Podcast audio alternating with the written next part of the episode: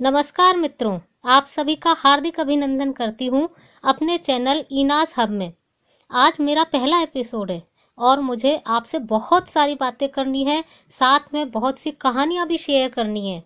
हम सभी ने बचपन में सुनी होंगी, परंतु वे आज भी रिलायबल हैं और वर्तमान परिस्थितियों में हमें उनसे बहुत सी सीख लेनी चाहिए। मित्रों, ये कहानी एक बाघ की है और चार गायों की है। एक जंगल में चार गाय रहती थी। उनमें बहुत अच्छी मित्रता थी और चारों हमेशा साथ साथ रहती थी साथ घूमने जाती थी साथ चरने जाती थी और बहुत सुख से रहती थी। कभी कोई जंगली जानवर उन पर हमला करता तो वे चारों मिलकर उसका सामना करती और उसे मारकर भगा देती। उसी जंगल में एक बाघ भी रहता था। उनकी नज, उसकी नज़र इन गायों पर थी। वह गाय को मारकर खा जाना चाहता था लेकिन उनकी एकता देखकर उसको हमला करने की हिम्मत नहीं होती थी। एक दिन गायों में आपस में झगड़ा हो गया। वे एक दूसरे से नाराज़ हो गई और उस दिन हर गाय अलग अलग रास्ते से जंगल में चरने गई। बाघ तो बहुत दिनों से इसी ताक में बैठा था। उसने एक एक कर सभी गायों पर हमला किया और मार डाला और उन्हें खा गया। मित्रों, एकता में ही शक्ति है, फूट से विनाश होता है। ऐसे ही मित्रों बाघ रूपी कोरोना वायरस घूम रहा है और इंसानी शरीर ढूंढ रहा है जिस पर अधिकार कर सके। हम सभी को सजग और सचेत रहने की आवश्यकता है।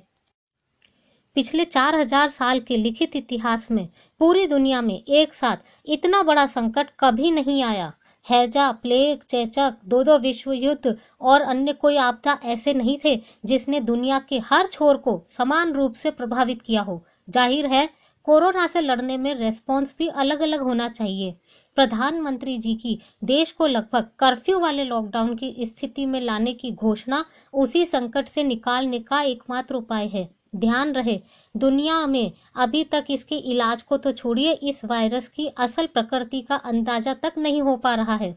पिछले दो माह में अन्य देशों के अनुभवों को देखते हुए एक ही तरीका है कि वायरस की चेन को तोड़ दें क्योंकि वायरस का मानव शरीर में बिना लक्षण रहने का काल दोस्तों 14 से 21 दिन तक होता है। लिहाजा संक्रमण का चक्र तोड़ने के लिए 21 दिन तक मानव से मानव संपर्क को रोकना ही एकमात्र उपाय है। दरिया में तूफ़ान आ जाए तो मल्लाह चाहे कितना भी कुशल और मज़बूत हो, यदि नाव कमज़ोर हुई तो डूबने का खतरा बना रहेगा। मित्रों, आज हमारी ज़िंदगी में कोरोना का तूफ़ान आ चुका है। सरकार, डॉक्टर, पुलिस और अन्य संस्थाएँ कितनी ही मजबूती से काम करे, यदि हम लोग नादानी कर गए तो यह नाव की कमज़ोरी होगी और फिर उसे डूबना पड़ेगा। इन दिनों हम में से अधिकांश लोग पहले से कम व्यस्त होंगे, लेकिन ज़्यादातर लोग पहले से ज़्यादा परेशान हो गए होंगे। जो लोग अपनी ड्यूटी कर रहे हैं, उनको हमारा नमन, लेकिन जो घरों में हैं, वे ये ना समझें कि हम बंद कर दिए गए हैं। आप भी किसी न किसी रूप से सेवा में लगे हुए हैं। अपने आप को सुरक्षित कर लेना भी बड़ी सेवा है। तप है। धीरे धीरे सार्वजनिक और सामुदायिक बंदिशों से तो हम मुक्त हो जाएँगे, लेकिन सतर्कता, स्वच्छता और स्वास्थ्य के बंधन से बंधे रहिए।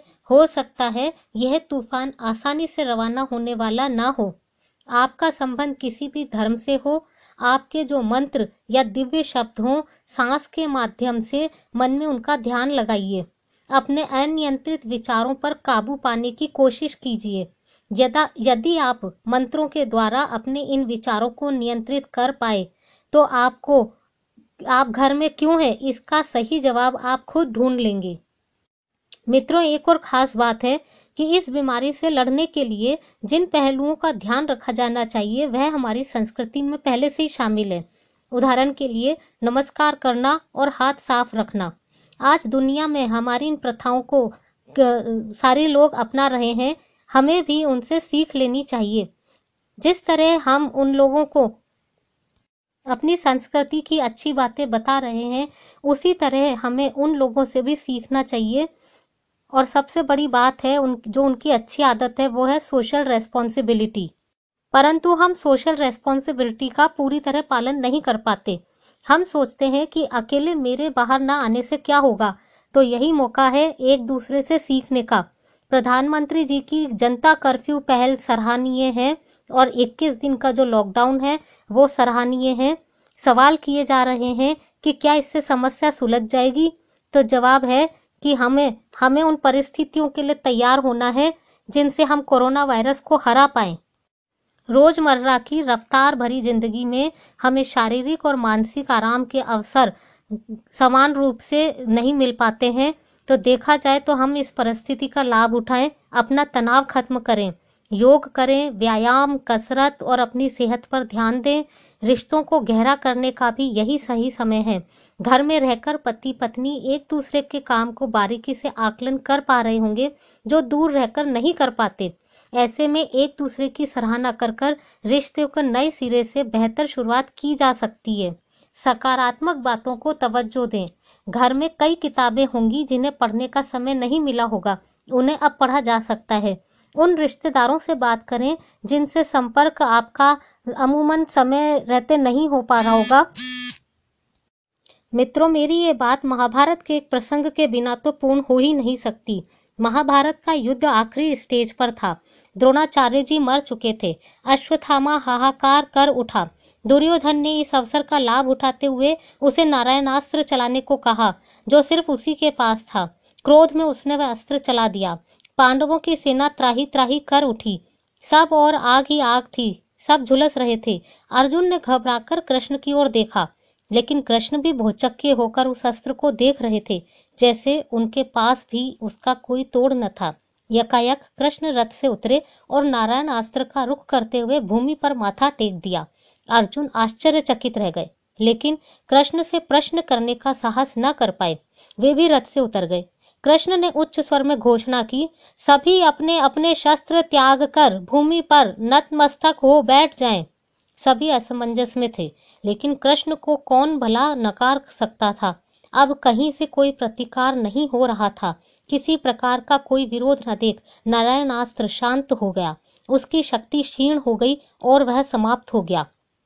मित्रों नारायणास्त्र तभी कार्य कर सकता था जब उसे कोई योद्धा हाथ में अस्त्र लिए दिखे, यानी जिसके युद्ध की कामना हो मन में।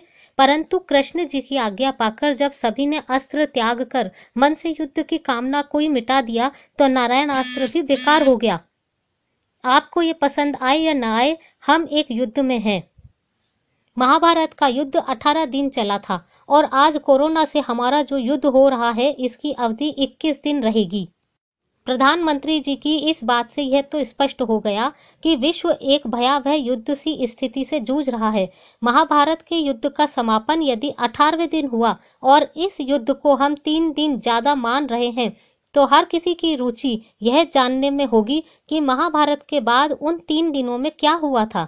दरअसल अठारवे दिन दुर्योधन मैदान छोड़कर भागते हुए एक सरोवर में जा छिपा था।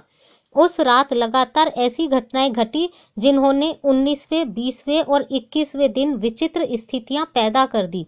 अश्वत्थामा ने छल से पांडवों के पाँचों पुत्रों को मारा। गांधारी ने कृष्ण को शाप दिया और राज तिलक से पहले युधिष्ठर बहुत उदास हो गए कि अपनी बहु बेटियों के वैधव्य पर चलकर ये सिंहासन मुझे प्रिय नहीं।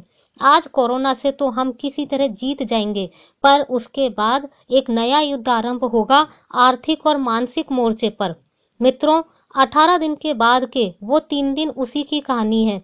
तो आज से अभी से तैयारी की जाए। पांडव उन तीन दिनों में भी इसलिए सुरक्षित रहे कि कृष्ण उनके साथ थे। कृष्ण का मतलब है एकांत साधकर, सार्वजनिक निर्णय लेकर सबको सुरक्षा देना। मैं पुनः कहती हूँ कृष्ण का मतलब है एकांत साधकर सार्वजनिक निर्णय लेकर सबको सुरक्षा देना। आज ऐसे ही कृष्ण की ज़रूरत हम सबके भीतर है तो अपना एकांत साधिए। समय फिर बदलेगा, हमें फिर सार्वजनिक जीवन में उतरना है। हम एक दूसरे से दूर रहकर ही इस संकट के मौके पर एक दूसरे से जुड़े रह सकते हैं।